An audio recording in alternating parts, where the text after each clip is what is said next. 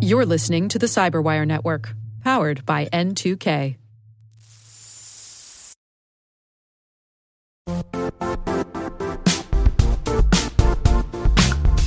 The IT world used to be simpler. You only had to secure and manage environments that you controlled. Then came new technologies and new ways to work. Now, employees, apps, and networks are everywhere. This means poor visibility, security gaps, and added risk. That's why Cloudflare created the first ever connectivity cloud. Visit cloudflare.com to protect your business everywhere you do business.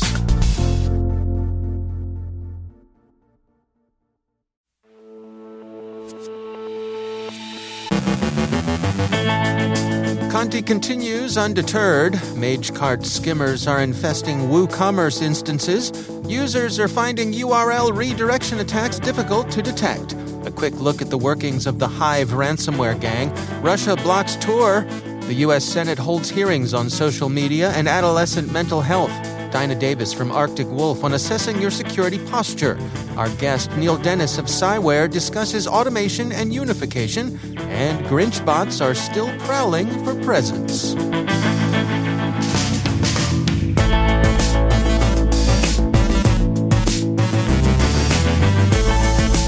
From the Cyberwire studios at Data Tribe, I'm Dave Bittner with your Cyberwire summary for Thursday, December 9th, 2021.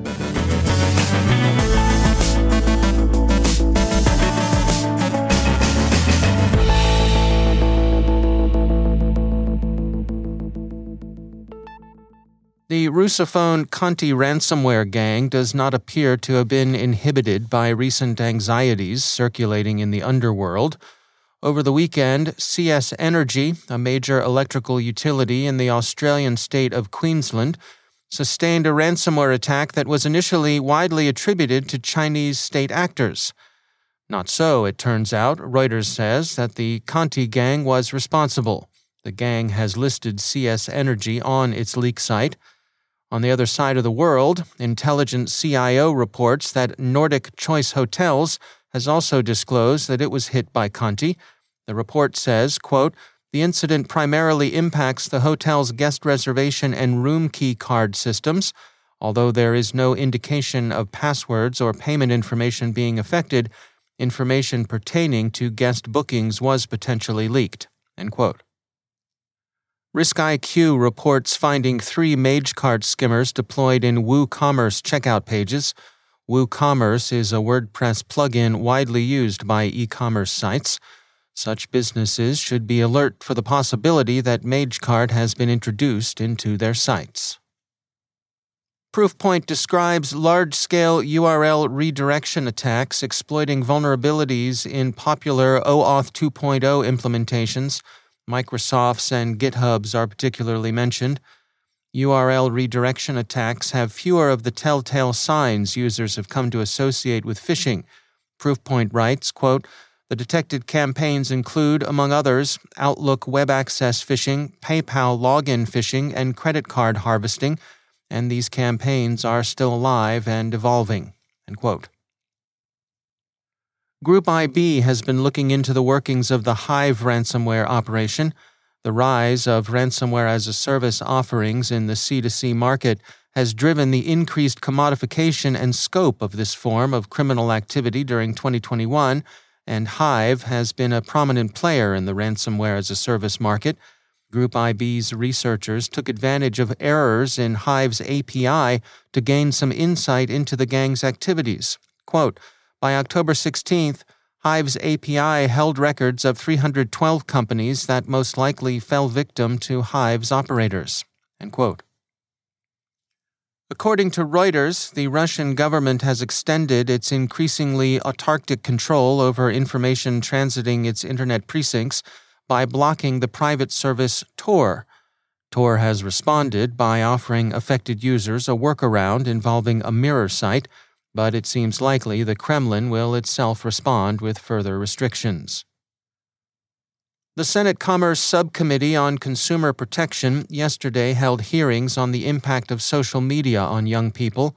Subcommittee Chair Senator Richard Blumenthal, Democrat of Connecticut, framed the discussion. In this series of hearings, we've heard some pretty powerful and compelling evidence about the dangers of big tech to children's health, well being, and futures. Uh, our nation is in the midst of a teen mental health crisis. Social media didn't create it, but it certainly fanned the fuel, fanned the flames, and it's fueled it. And if anybody has any doubts about the potential harmful effects of social media, the Surgeon General yesterday issued a powerful report about the implications of social media as well as video gaming and other technologies on teen mental health. And that's part of the reason we're here.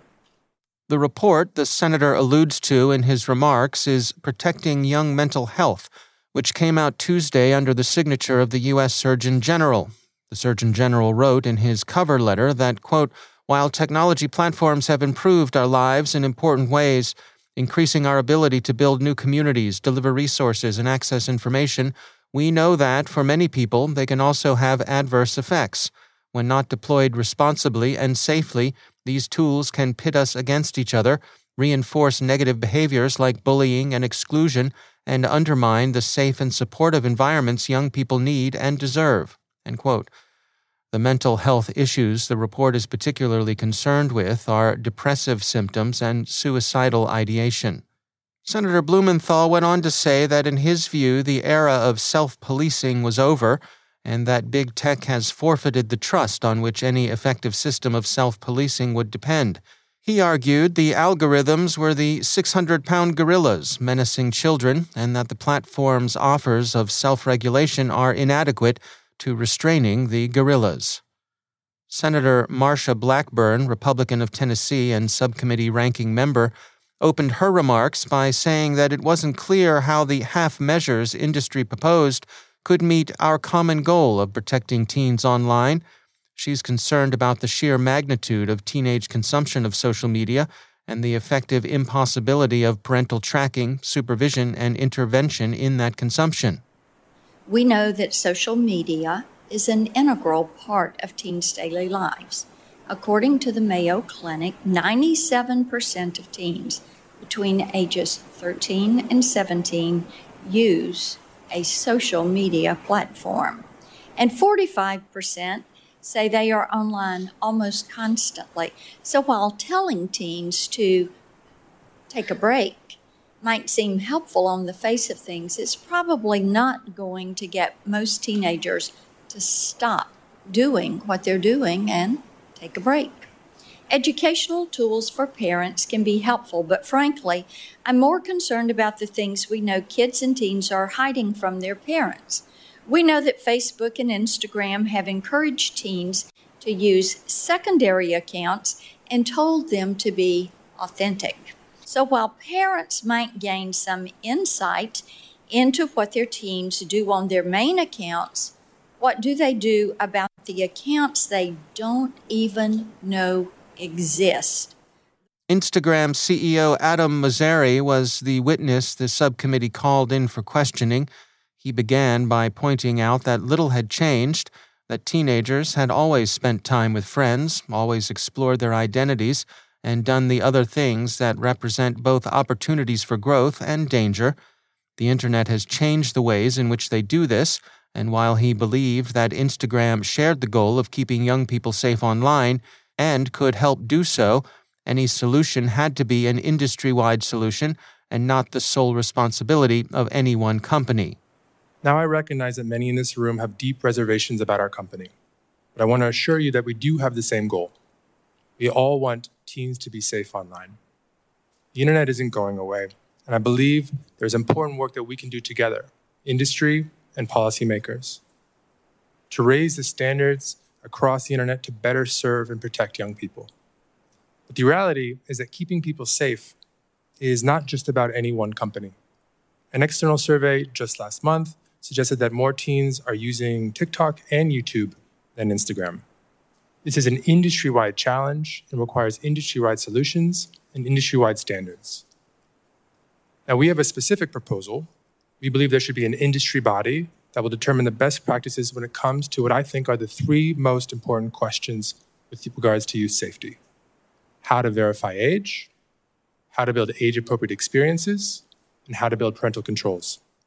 Those standards Mr. Mosseri proposed should be, he thinks, the bar companies would need to reach, he argued, if they are to receive the Section 230 protections on which Internet platforms have come to rely. Senator Blumenthal brought up the view that Instagram was addictive and needed to be regulated accordingly. Mr. Mosseri disagreed. Instagram is addictive.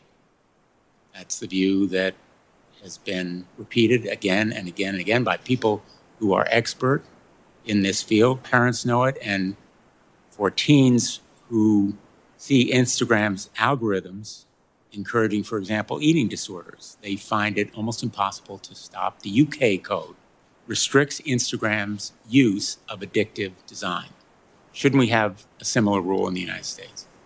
Senator, respectfully, I don't believe the research suggests that our products are addictive. Research actually shows that on 11 of 12 difficult issues that teens face. Teens are struggling, said Instagram helps more than harms.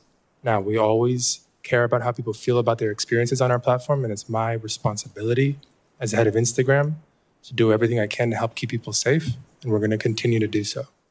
Those audio sound bites are courtesy of C SPAN. Concerns of this kind aren't new, and neither is congressional attention to them. Historically minded listeners will be reminded of the hearings on the dangers of comic books the Senate held back in the 1950s. There was posturing and grandstanding there as well, and some overwrought hand wringing over the ways in which Mad Magazine, to pick one publication, was, in those pre comics code days, leading young Americans into depravity. Mad's publisher, Mr. William Gaines himself, testified on behalf of what Mad always called the usual gang of idiots and revealed in the case of his testimony that he was a certified teacher with a degree in education, qualified to teach in New York public schools. Despite all this, and lest one be inclined to dismiss hearings like these as so much playing to the electorate, it's difficult to look at accounts of the hearings and not conclude that, the First Amendment and the resilience of young minds aside, there wasn't some fairly objectionable content in the comics, as there is in social media what can or should be done about such content is less clear. Anywho, social media are having their comic book moment on Capitol Hill. Expect the evolution of various forms of a social media code to follow the path set by the Comics Code more than half a century ago. And also note that the Comics Code has faded over the past few decades, as a stroll through any local comic book store will quickly reveal. We can also hope, as regular Joes and ordinary Janes, that the platform impresarios turn out to be at least as entertaining as was Mr. Gaines, but so far, no joy. As the holiday season advances toward Christmas, researchers at security firm Imperva report increased Grinchbot activity. They say advanced bot traffic sessions on retail sites in November 2021 grew nearly 73% over the previous month, indicating that many bot operators increase their efforts as the Singles Day, Black Friday, and Cyber Monday e commerce holidays came and went. The Grinchbot's goal is to partially corner the market for presents that are likely to be in high demand on e commerce retail sites. That way, they can resell them for a sweet profit. So, if you've been having trouble getting a PS5 or a Pokemon 15th Anniversary Celebration Ultra Premium Collection, well, shopper, blame the Grinch bots.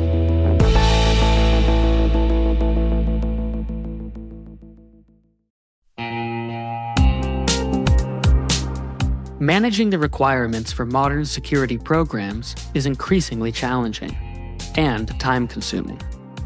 Enter Vanta. Vanta gives you one place to centralize and scale your security program. Quickly assess risk, streamline security reviews, and automate compliance for ISO 27001, SOC 2, and more. You can leverage Vanta's market leading trust management platform to unify risk management and secure the trust of your customers. Plus, use Vanta AI to save time when completing security questionnaires.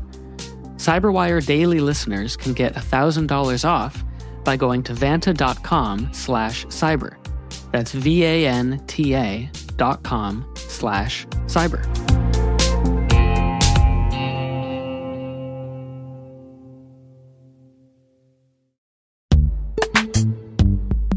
In the dynamic world of enterprise security, identity architects and IT leaders face a major challenge.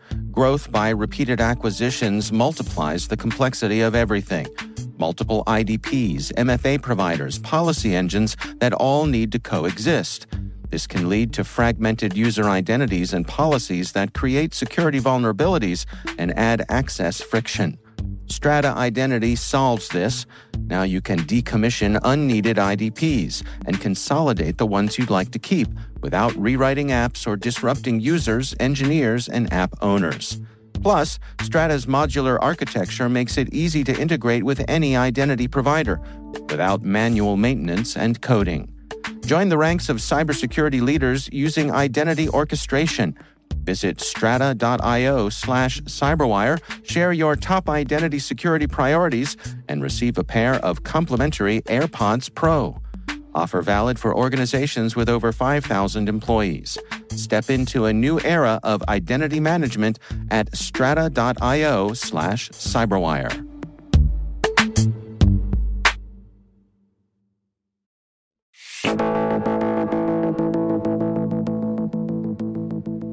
Team at virtual cyber fusion platform provider Cyware recently commissioned Forrester Consulting to take a look at the flow of security operations data within organizations to help understand where security teams are hitting data sharing speed bumps and how best to overcome them. Neil Dennis is a senior Intel analyst at Cyware Labs.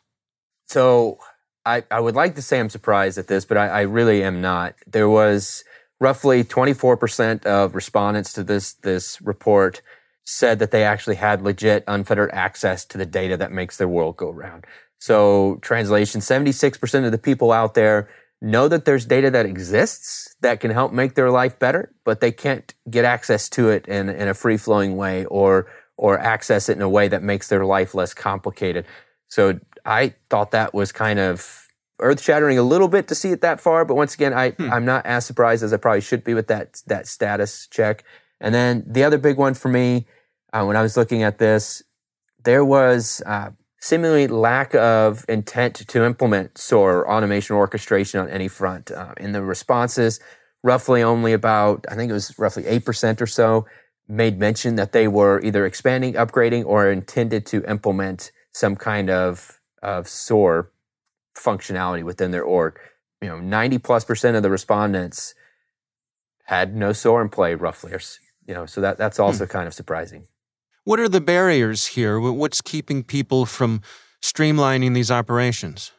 I think today a lot of it just has to do with uh, with maybe a misunderstanding of what technologies are available today and the costs associated with those technologies versus what was maybe five, ten years ago when when the concept of SOAR and orchestration automation really first started gaining traction, you know, five plus years back, you know, there was only a handful of offerings out there. It wasn't really a big thing just yet. And, and the solution back then was, I'm just going to hire another person and he's, he is my quote unquote SOAR, basically, you know, he's, mm. he, she's going to be the ones going and checking boxes.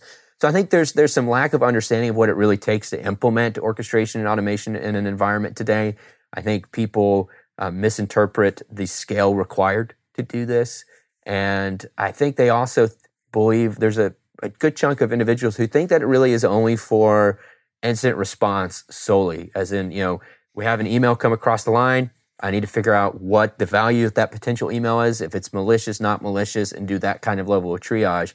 And then it kind of stops. I don't believe people fully understand that, you know, we can take these orchestration automation fundamentals and apply them to so much more than just the basic levels of, of incident response, the basic levels of triage um, within a SOC. I mean, there's so much there that can go into play to tie a lot of things together. Are there any potential uh, speed bumps that people should know about? Any, any any words of wisdom along the way? You know, things just to be mindful of as you're making your way through this transition.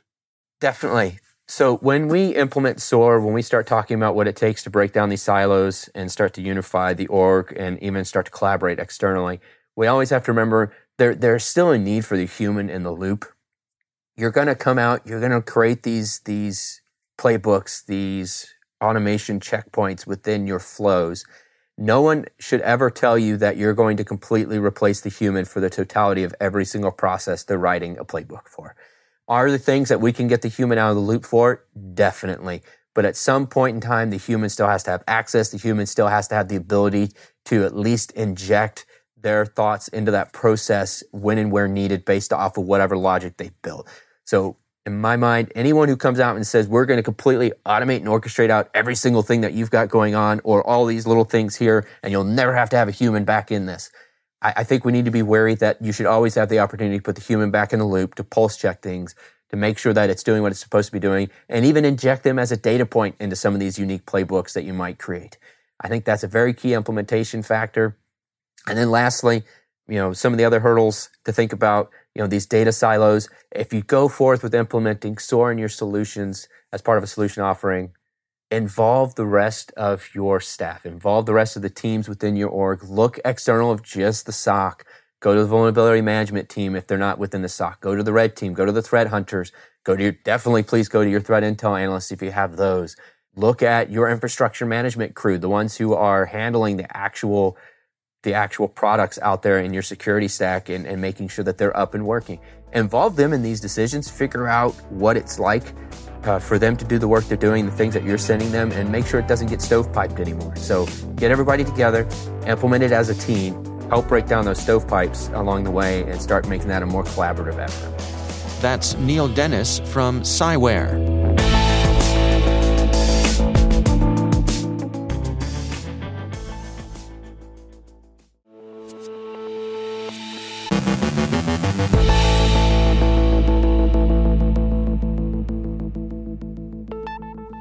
And joining me once again is Dinah Davis. She's the VP of R&D Operations at Arctic Wolf, also the founder and editor-in-chief at Code Like a Girl. Dinah, always great to have you back.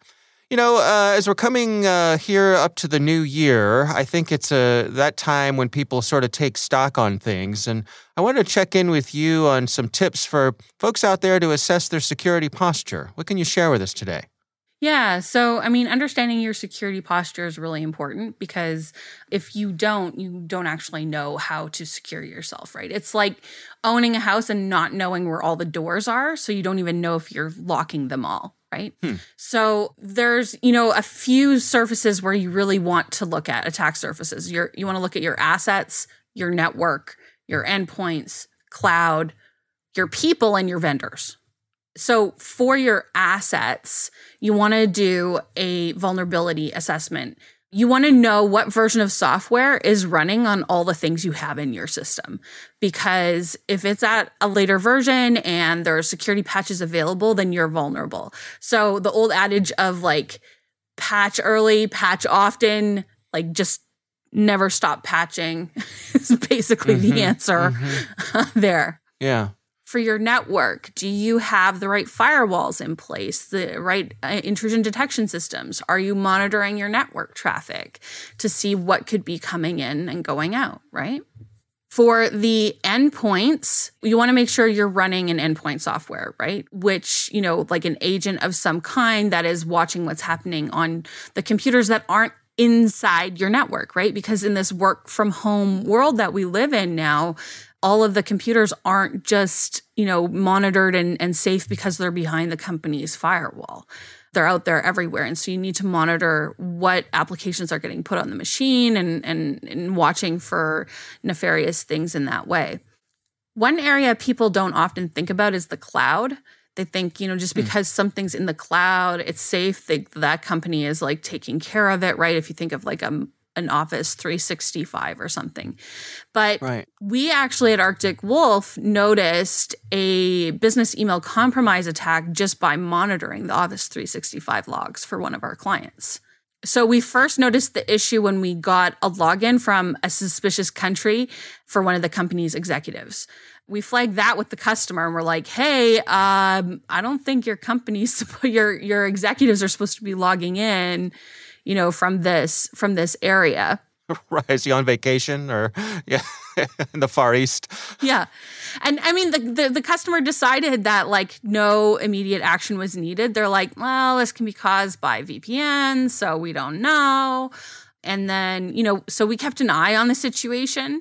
And that's when the second indicator of compromise came in, which was a mail rule. Ooh. Yeah, this is really common actually. They go and they they get in and then they want to change a mail rule.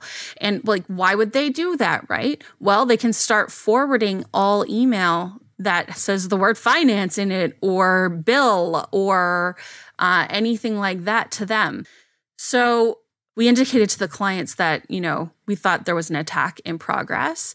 And reviewing the Office 365 logs, we actually found that the rule they created would conceal any email replies from that account.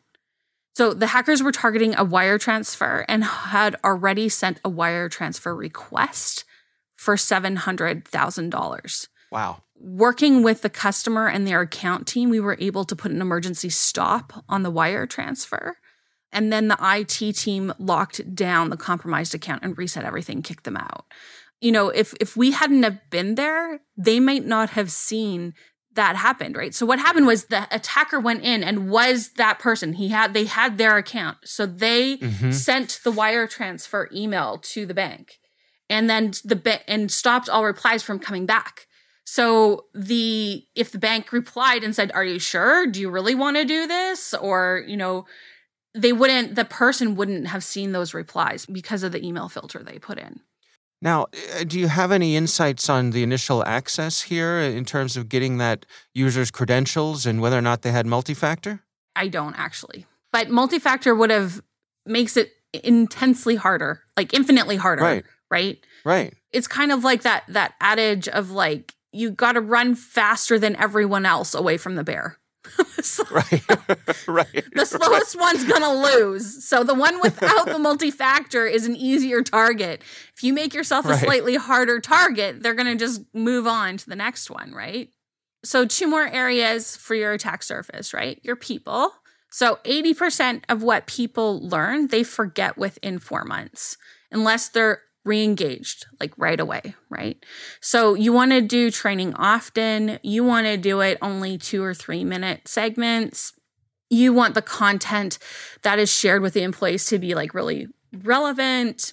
And you know you don't want to crush the IT team while you're doing it. So you don't want to have to make them do a whole bunch of work right? So and then the other thing for employees is take take the risk away. Implement an SSO program when they only have to remember one hard password, that's way better. And if you think they're compromised, you can shut down the, their access to everything in your system in one one shot. So SSO right. is really quite important.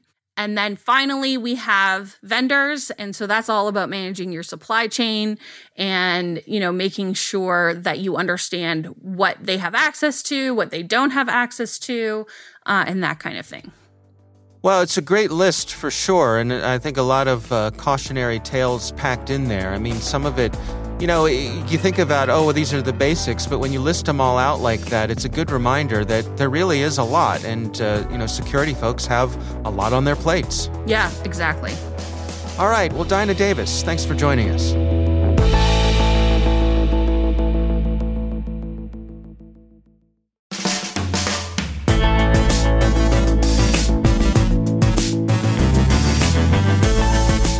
That's the Cyberwire.